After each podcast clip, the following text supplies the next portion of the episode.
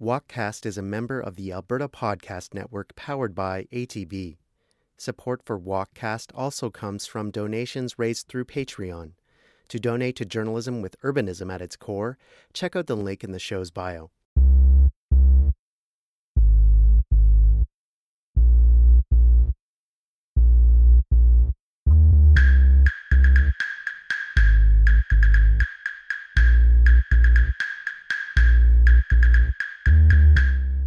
Sort of um, like when you watch The Sixth Sense and you realize that he's a ghost. That whole movie's different. Like you're like, of course he's a ghost. This whole time it's so obvious, uh, and it's sort of like that for me. I can't unsee it. I can't. I can't go for a walk in Calgary anymore without being enraged. It's exhausting.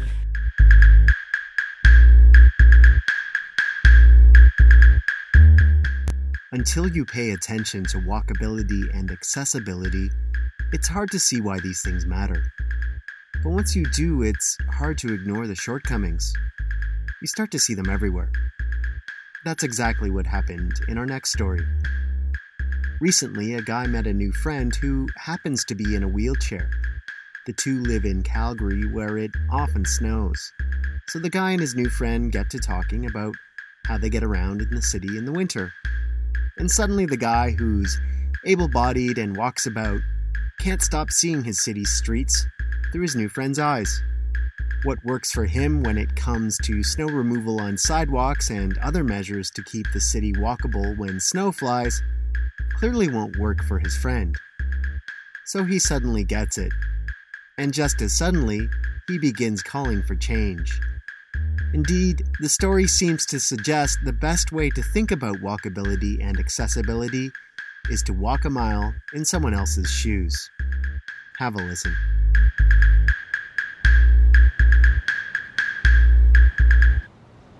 My name is Mike Morrison. I'm a writer here in Calgary, Alberta, and we are exploring the area of Kensington and Sunnyside today. Tell me what's happening, and you've been tweeting about it, so just tell me in your words what you've seen happening this winter. And I don't know if it's a new thing or an ongoing thing, but I mean, yeah. it's it's not a new thing. A lot of people, um, you know, this was one of the snowiest Februarys in 50 years, and we got a lot of snow in March already. But um, this issue is not a new thing. And for me, it was a, a, a friend. I met a friend in a wheelchair. His name's Nabil, and he sort of just lifted the veil for me. And now that I see it, I can't unsee it. Um, and as we're walking, you know, you're stepping on these giant chunks of ice, uh, and we're at a Calgary Transit bus stop. Why is there? Here's a perfect example. So, uh, so what, Cal- what yeah. are we looking at here? What- So we're standing at a Calgary bus stop, um, a block from the C train. So ideally, a place with people who you know need access to good transit would use. And so what happens is uh, Calgary Transit, which, which works separately from the city of Calgary, comes and if we're lucky, this is a lucky bus stop because they've actually cleared it. But all they've done is pushed it onto the city sidewalk uh, in an attempt to get it into the park. But obviously, um, there's like if you were in a wheelchair, you would not be able to pass where we are right now, or if you were using a walker, you would not feel safe. And this, it's so frustrating because one, this is city. We're on city property right now, so the city's supposed to have cleared it. Two, a city department, Calgary Transit, has pushed snow blocking it. Uh, and three, you can report it, but it goes to the bottom of the list. And so as soon as it starts snowing again in Calgary, it resets the seven-day cycle, and we just end up trapped. And so you were you were meeting this guy Nabil. It was Yeah, Nabil. Yeah, he um, is a he's an advocate for accessibility. Uh, you know, in, in the winter, he works downtown in an office, and in the winter, he can barely access his office. You know, and it's he uses Calgary Transit's access, and here we're now stepping in giant puddles of city-owned sidewalks that they're supposed to clear and clearly haven't. Uh, um, and so he sort of showed it to me last year, and honest, it's sort of. Um, like when you watch The Sixth Sense and you realize that he's a ghost, that whole movie's different. Like you're like, of course he's a ghost. This whole time it's so obvious, uh, and it's sort of like that for me. I can't unsee it. I can't. I can't go for a walk in Calgary anymore without being enraged. It's exhausting. So your your Twitter feed has become uh, has become interesting to watch. So just tell me what you've been doing on Twitter and then some of the reaction you've been getting. Yeah, I mean, it's been interesting. At first, uh, here in Calgary, we have to, uh, citizens are expected to shovel their own sidewalks. We have 24 hours to do it. Uh, if you don't, uh, you can get reported, but even then, it's a week or two till city comes. And then even then, you might get a ticket to the city will come clear it, but you'll get a ticket. I, I haven't seen that happen anywhere yet this winter. So, um, and so I just started pointing it out. And um, you know, at first I was mad about people doing their sidewalks, and really the the people directed the conversation. It was like, well, what's the point in doing our sidewalks if the city's not going to do theirs?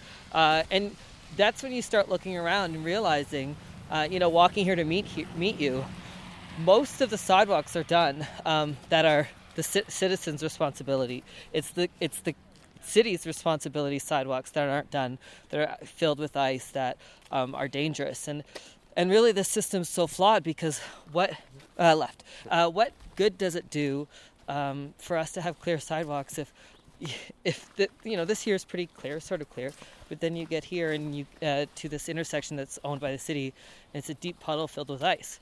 So what's the point of doing one if the other part's not going to be done anyway? Right. And so, why is this happening? Like, I, I get the sense that there's a difference uh, in how the city approaches snow clearing here versus maybe Edmonton or other places. But, um, I mean, it's interesting how just a little poking has sort of exposed how many problems there are, which is a frustrating thing. It shouldn't. You know, I get notes from accessibility advocates being like, "Oh, no one's ever talked about like this before. Thank you." And I, that, that's very nice, but I've just tweeted like it shouldn't be that easy to take apart uh, and point out the. I mean, I'm not a city employee, and I'm not. I'm not management. I'm not an engineer. You know, but some, some really, I think exposing the basics of it and the decency. And I mean, we can talk about accessibility is an issue that Canadians don't really talk about. And I was not on my radar at all until uh, Nabil sort of put it, you know, on my radar. And so I appreciate that not everyone is there yet. I'm learning as I go too. Um, but uh, but I think it's just going to be an issue that more and more people start talking about. I do believe it's the next human rights issue um, because we're all going to. That's the other thing. We're all going to need safe access someday.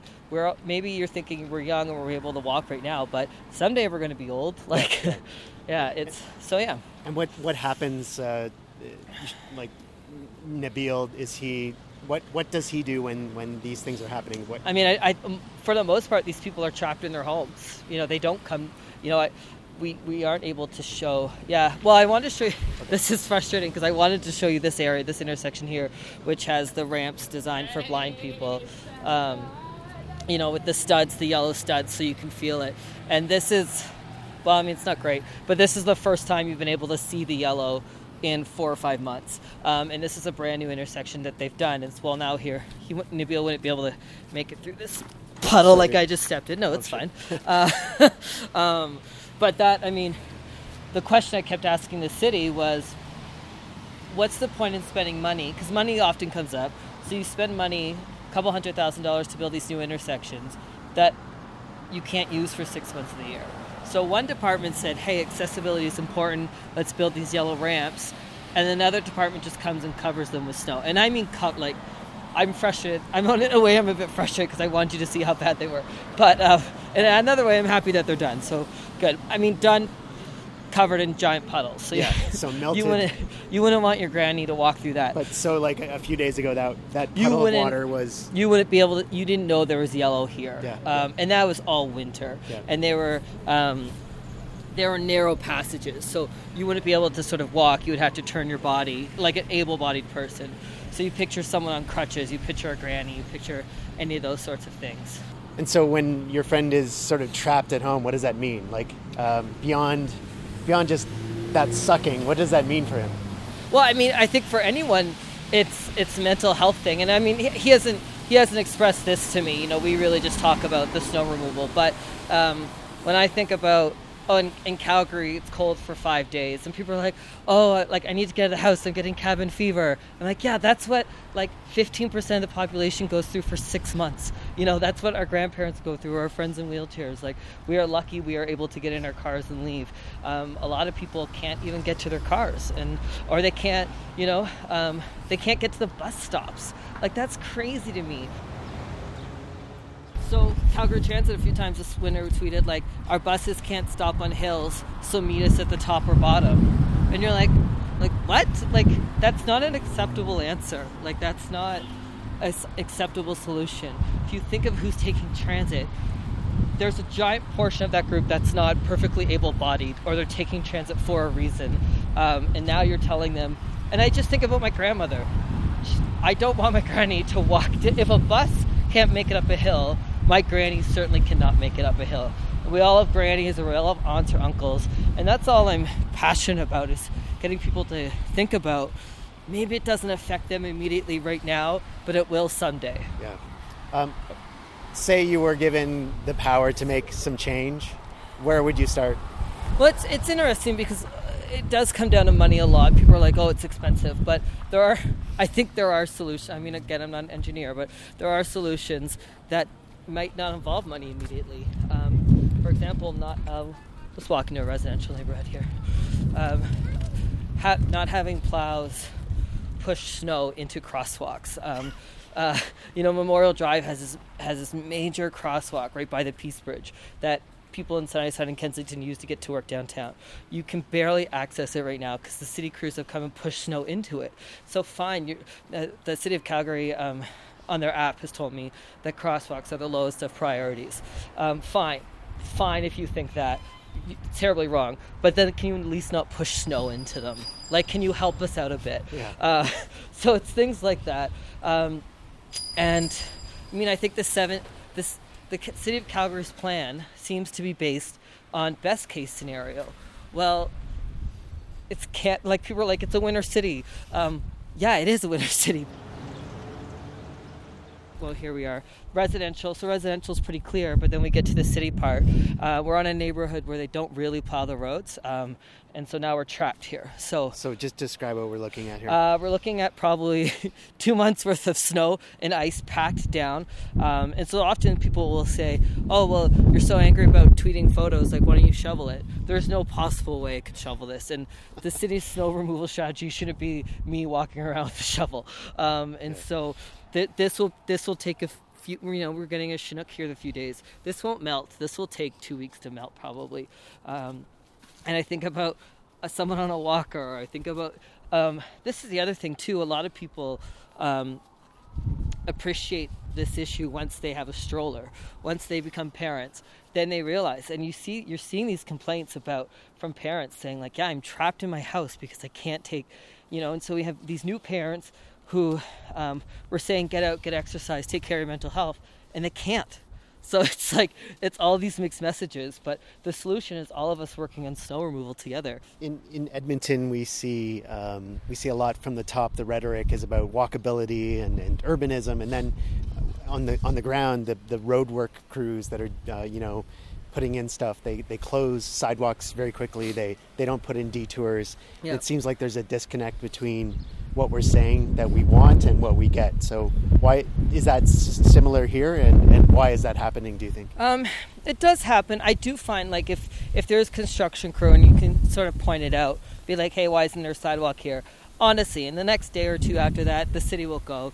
It doesn't seem to be something that's just something that people think about. And you're right, we are building. That Calgary, especially, is building all these um, like pedestrian oriented communities and uh, you know drive we have a condo that doesn't have parking you know all these things and then but we don't follow through you know and so it's we we have these vision and I, I think it's thanks to councilors like Druh Farrell and um, you know Evan Woolley and certainly some of them that are more urban focused but I do think it comes down to um, a lot of people aren't pedestrians and a lot of people aren't cyclists and a lot of people don't live downtown and so it's not on their radar. But um, that's where i've sort of found um, people connect with the issue when you start talking about accessibility. I mean here we have in front of us a lady walking on a cane and um, you know one fall and she could be out for a while or you know i met someone yesterday who had a broken elbow and so now she has wires in her arm for the rest of her life because she fell on ice in calgary. You know that that's not normal. Um, i think a lot of calgarians think it's normal. Um, it's not. Yeah uh, are you going to be the like sort of uh, leader on this one for the time like the next while or is, is anyone going to like is it going to be you or is it going to be someone else? Um, i mean uh, this one's funny because people might know me on Twitter, you know, for being I, I, care about social issues and stuff like that. But it's not my job. I have a I have another job, um, and this one I didn't think this one I sort of thought was easy. So the hostility I got back and the anger I got back actually sort of caught me off guard. Tell, tell me about the hostility. Uh, just, I mean, maybe it bug more people. Maybe I have a thicker skin, but uh, Hello. I mean, I think the lady we just passed, she turned, probably turned around there because Yeah. it's not safe from that point on. Um, so, uh, you know, just people saying like, "Go shovel it yourself," or uh, "Fine, you, I don't want to spend my tax dollars on that. Spend if you're so rich, you should spend your money." Stuff like that. Uh, and I think if you're asking if if you're accusing a blogger of being rich, I don't know which argument you have. Uh, um, so, I it was funny because my sort of plan was to take a break from controversy. Oh, thank you. Um, was to take a break from controversy, and this became controversial, and I, I still don't understand why. I still don't understand why people think um, climbing over giant curbs of ice a week after it snows in a major part of the town or an area that's deemed residential um, is normal.